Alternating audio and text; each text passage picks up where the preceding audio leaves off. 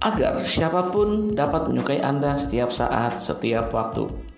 Apakah ciri bawaan dan sifat pribadi yang membangkitkan rasa persahabatan dan suka dalam diri kita sulit dipahami? Hmm, belum tentu jawabannya. Anda akan segera mengerti bahwa mengetahui ciri dan sifat itu sangatlah mudah dipahami. Bahkan, ciri dan sifat itu bisa diperas menjadi satu rumus yang sederhana yang dapat membantu Anda mengembangkan kimia alami anda dengan siapa pun. Sebenarnya, perasaan suka atau tidak suka kita pada seseorang muncul melalui serangkaian proses yang sebagian besar terjadi di alam bawah sadar kita. Perasaan itu tidak muncul secara kebetulan. Namun, karena kita tidak menyadari prosesnya, maka sering kali perasaan itu seolah-olah muncul begitu aja tanpa banyak sebab ataupun alasan. Begitulah kenyataan yang sesungguhnya.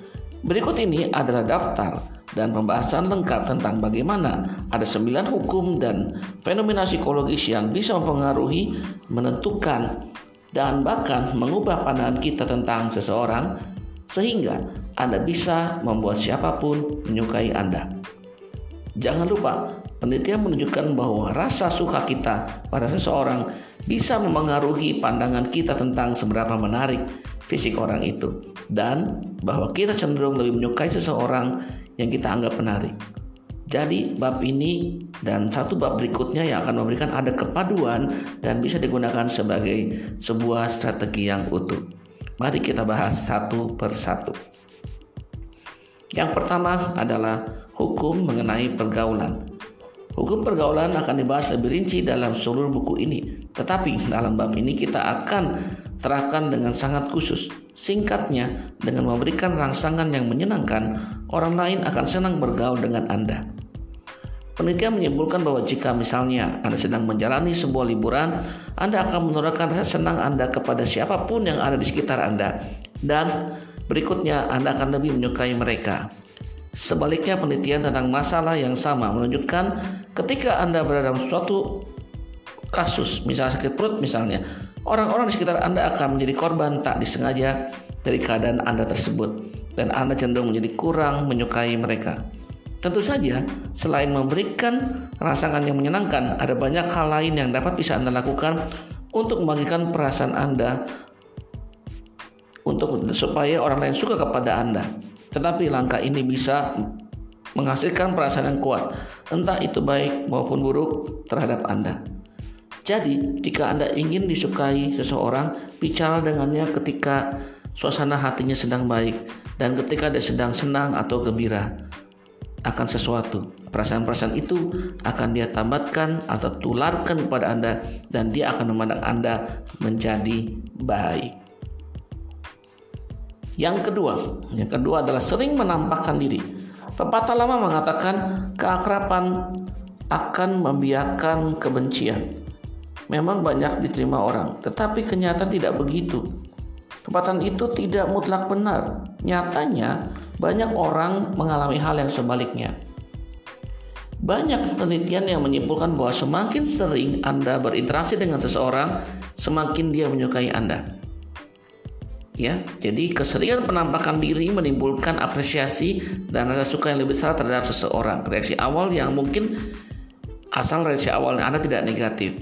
Hal ini berlaku pada siapa saja ya tempat mana pun di mana pun produk juga bila sering muncul semakin positif tanggapan orang terhadapnya itulah sebabnya mengapa perusahaan-perusahaan terkadang hanya mengiklankan gambar atau nama produk saja tanpa menjelaskan kegunaan dari produk itu mereka tidak mengatakan kepada kita betapa hebat produk mereka tetapi hanya mengingatkan kita tentang produk itu Keseringan penambakan bisa dengan sendirinya meningkatkan penjualan atau perolehan suara, suara saja. Sebuah fenomena yang sering di, dilakukan oleh para pengiklan dan politisi.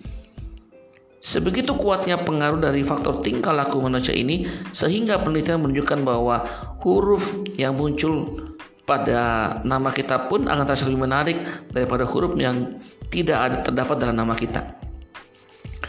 Hanya dengan sering berdekatan secara fisik, Anda akan semakin dekat di hati seseorang. Kadang-kadang kita membuat kesalahan dengan mencoba tampil misterius, berjarak atau tak tampak di hadapan seseorang. Padahal dengan berbuat ini, kita mengurangi jumlah interaksi kita. Berbagai penelitian menyimpulkan bahwa kita akan berteman dengan seseorang dan cenderung lebih menyukai orang-orang yang paling dekat secara fisik dengan kita. Karena kedekatanlah kita bisa meningkatkan interaksi kita. Namun, Anda tidak perlu khawatir menggunakan hukum kelangkaan jika Anda tidak menginginkan seseorang tertarik pada Anda. Hal itu karena rasa suka dan ketertarikan mengikuti paradigma yang berbeda. Kita akan lebih banyak dalam hukum ini dalam pada bagian-bagian yang berikutnya. Yang ketiga adalah saling menyukai. Banyak sekali penelitian dan juga akal sehat yang mengatakan bahwa kita cenderung lebih menyukai orang-orang yang menyukai kita. Ketika kita mengetahui bahwa seseorang memandang kita baik, kita secara tak sadar terdorong untuk memandang orang itu menyenangkan juga. Karenanya, jika Anda benar-benar ingin disukai dan dihormati oleh orang, Anda harus menunjukkan kepadanya bahwa Anda menyukai dan menghormatinya juga. Yang keempat, persamaan. Tidak benar bahwa hal-hal yang berlawanan itu menarik. Kita sebenarnya lebih menyukai orang-orang yang punya kesamaan atau satu minat dengan kita. Kita mungkin menganggap seseorang menarik karena dia begitu berbeda dengan kita. Tetapi sesungguhnya persamaanlah dan kebersamaanlah yang menghasilkan rasa paling suka. Dan rasa suka itu mengundang rasa suka. Ketika Anda berbicara dengannya, bicarakanlah sesuatu yang sama-sama kalian sukai dan sesuatu yang sama-sama kalian miliki. Prinsip yang mirip adalah hukum kawan seperjuangan. Pada dasarnya, orang yang sama-sama menjalani sebuah situasi hidup yang tak menentu cenderung menjalin sebuah ikatan yang mendalam. Sebagai contoh, para tentara peperangan atau kelompok pejuang yang sama-sama berperlakuan sewenang-wenang biasanya mengembangkan persahabatan yang kuat. Prinsip ini juga merupakan metode pengikatan yang ampuh bagi orang-orang yang memiliki pengalaman serupa, namun tidak menjalani secara bersama-sama. Itulah sebabnya mengapa dua orang yang tak pernah bertemu tetapi memiliki pengalaman yang sama, entah itu sebuah penyakit ataukah memenangkan sebuah undian berhadiah, bisa seketika menjadi sahabat. Karena kesadaran bahwa dia memahami sayalah yang membangkitkan perasaan hangat bersama orang lain yang artinya sepengalaman yang sama dan semua itu menunjukkan bahwa kita ingin dimengerti dan pengalaman-pengalaman mendalam kita bisa turut membentuk kita menjadi siapa diri kita hari ini. Karenanya orang lain yang sepengalaman kita dapat anggap menjadi mengetahui dan memahami kita secara menyeluruh. Yang kelima, cara menarik simpati seseorang. Bagaimana seseorang bersimpati pada Anda sangat ditentukan oleh cara Anda membuat dia nyaman. Anda bisa saja mendekatinya setiap hari agar dia menyukai Anda dan memandang Anda baik. Tetapi, bagaimana Anda bisa membuat dia bersimpati jika dia merasa nggak nyaman dulu dekat Anda? Pernahkah Anda makan bersama orang lain yang Anda senangkan? Anda rasakan betapa senangnya berada dekat-dekat orang yang penuh pengertian, tulus, baik hati dan hangat. Sebaliknya, pernahkah Anda berada ya di tengah orang-orang yang membuat Anda resahnya menghabiskan waktu yang menit aja dengan orang yang uring-uringan atau suka mencela. Orang semacam itu hanya mendatangkan aura negatif dalam kehidupan Anda. Orang yang membuat orang lain merasa nyaman lah yang akan disukai karena membawa aura-aura yang positif. Yang keenam, menyesuaikan diri. Penyelesaian diri menciptakan kepercayaan yang mungkin memungkinkan Anda membangun sebuah jembatan psikologi. Dengan seseorang, percakapan mungkin akan lebih positif dan menyenangkan jika kedua belah pihak saling sesuai. Sebagaimana kita cenderung menyukai orang yang seminat, kita secara tidak sadar juga cenderung untuk menyukai seseorang ketika dia berpenampilan seperti kita. Hal itu berarti bahwa kita cenderung menganggap seseorang menyenangkan jika gerak tubuh dia, kata-kata dia, dan ungkapan yang dia gunakan sama dengan kita. Pembahasan lebih lanjut tentang keterampilan menyesuaikan diri ini akan dibahas di bab-bab yang lain. Tetapi untuk ini ada dua tips penting untuk Anda. Pertama, sesuaikan sikap dan gerak tubuh Anda. Misalnya, Jika Anda masukkan satu tangannya ke dalam saku, masukkanlah juga tangan ke dalam saku Anda. Dan jika dalam gerak isyarat tertentu dengan tangannya, selang berapa saat juga dan berapa detik dan tanpa dibuat-buat lakukanlah gerakan yang sama. Kedua, sesuaikan gaya bicara. Cobalah menyesuaikan diri dengan nada bicaranya. Jika dia bicara dengan nada rendah dan santai, lakukanlah hal yang sama. Jika berbicara dengan cepat, mulai berbicara dengan cepat. Tujuh, biarkan dia membantu Anda. Penelitian tentang sifat-sifat manusia menunjukkan bahwa kita kian lama tidak akan menyukai orang setelah kita menyakitinya. Namun perlu dicatat bahwa saya tidak sedang mengatakan bahwa kita cenderung menyakiti orang-orang yang tidak kita sukai. Meskipun hal ini mungkin saja benar. Yang ingin saya katakan adalah ketika kita melukai orang lain, baik secara sengaja maupun tidak secara sengaja, kita terdorong untuk tidak menyukainya. Hal ini merupakan upaya untuk mengurangi pertentangan batin.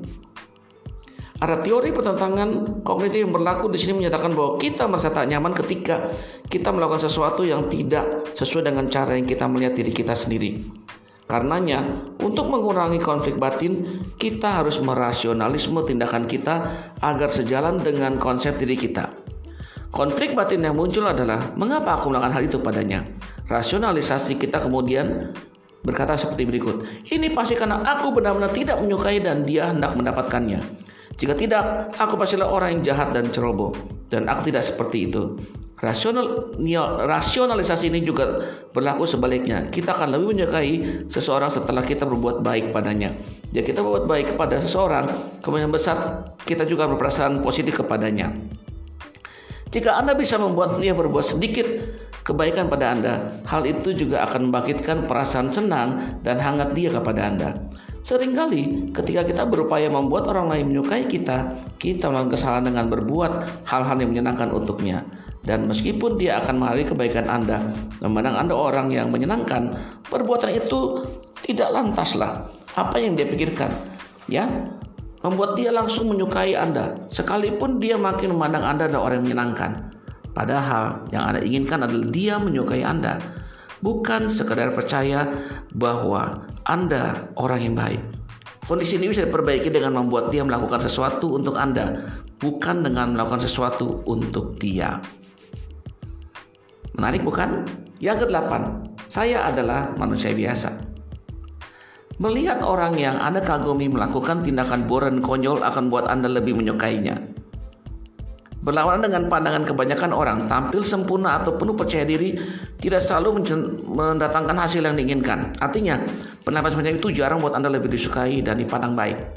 Bila Anda ingin lebih disukai, lakukan sesuatu yang konyol atau memalukan dan tersenyumlah pada diri sendiri. Jangan mengingkari atau berpura-pura bahwa hal itu tidak akan pernah terjadi. Humor yang mencela diri sendiri adalah yang paling ampuh untuk mengambil hati siapa pun. Jika Anda menunjukkan pada orang lain bahwa Anda tidak terlalu menjaga penampilan, hal ini akan membuat mereka merasa lebih dekat dengan Anda dan ingin berada di sekitar Anda. Tak seorang pun menyukai orang yang suka pamer atau orang yang begitu bangga akan dirinya dan menganggap dirinya sempurna. Kita cenderung suka dan tarik pada orang yang tidak angkuh atau egois. Menunjukkan bahwa kita bisa tertawa untuk diri sendiri, membuat Anda jauh lebih mudah didekati dan disukai. Hal ini sering tidak sejalan dengan hukum yang kita anggap bahwa kita harus berusaha tampil dingin dan penting. Orang akan memandang kita terlalu menjaga penampilan dan kepercayaan diri semu ini akan semakin banyak dibenci orang. Aspek sifat manusia ini membingungkan banyak orang. Karena kenyataannya kita menyukai orang yang percaya diri, kita tertarik dan kita suka pada orang yang memiliki percaya diri. Tetapi kita tahu bahwa orang yang suka percaya diri tidak perlu memamerkan kepada dunia betapa hebatnya dia, tetapi membiarkan dunia tahu dengan sendirinya. Jadi, orang yang sombong dan angkuh adalah orang yang dalam batinnya merasa kecil dan kita cenderung tidak suka dan tidak tertarik pada orang semacam itu. Orang yang percaya diri dan bernyali tinggi adalah orang yang mudah tertawa atas kesalahannya sendiri dan hanyalah manusia biasa. Jadi, Anda bisa melihat bahwa mereka yang percaya diri tidak berkonflik dengan orang lain. Tidak terlalu menjaga penampilan dan mulai kesalahan kita menunjukkan kepada dunia betapa kita percaya diri. Dan tips yang terakhir yang kesembilan adalah sikap positif. Seperti kita bahas sebelumnya, kita menyukai orang dengan berbagai kesamaan dengan kita. Betul atau betul? Dan di tips ini, yang terakhir ini, kita akan bahas lebih mendalam lagi. Tetapi ada satu perkecualian dalam kaidah ini. Tak seorang pun ingin berada di sekitar orang yang pemurung atau mudah depresi atau pesimis. Kita semua mencari, menyukai, mengagumi orang yang berpandangan dan berwawasan positif tentang kehidupan. Mengapa? Karena kita semua ingin menjadi sosok semacam itu dan melihat semangat yang ditularkan pada orang lain dan membuat kita lebih menyukai dia. Anda mungkin mengenal seseorang atau bahkan diri Anda sendiri yang jengkel melihat orang lain bangun tidur sambil tersenyum riang. Padahal pada tingkat tertentu kita sebenarnya tertarik pada sikap positif seperti itu dan pada orangnya. Pikirkanlah orang-orang dalam hidup Anda yang membuat Anda tidak betah berada di sekitar Anda. Orang-orang itu mungkin selalu mengeluh tentang sesuatu, mudah jengkel terhadap orang lain, dan suka mencela sesuatu. Sebagaimana sikap percaya diri, sikap positif terhadap kehidupan akan membantu Anda mengubah diri Anda menjadi magnet perhatian dan rasa suka dari siapa pun. Tapi tunggu dulu, benarkah para pemurung suka mencari teman? Sebenarnya iya, para pemurung senang berada di antara orang lain yang juga sedang gundah dalam hidupnya. Tetapi karakter ini tidak membuat mereka menyukai satu sama lain. Pemurung sering bersimpati kepada dan berkeluh kesah dengan pemurung lainnya. Segera setelah suara hatinya baik, dia akan meninggalkan teman yang mengandung racun tersebut dan sedang mengalami gangguan itu. Dan dia mencari pelipur lara dengan orang yang penderitaan. Tetapi ketika dia merasakan bahwa cara itu tidak lagi berguna, maka dengan cepat dia akan memutus hubungan tersebut. Hal ini terjadi karena dia sebenarnya tidak pernah menyukai teman pemurungnya, dia hanya menikmati kesamaan sikapnya saja yang sementara itu. Terima kasih, sampai jumpa di dalam tips berikutnya.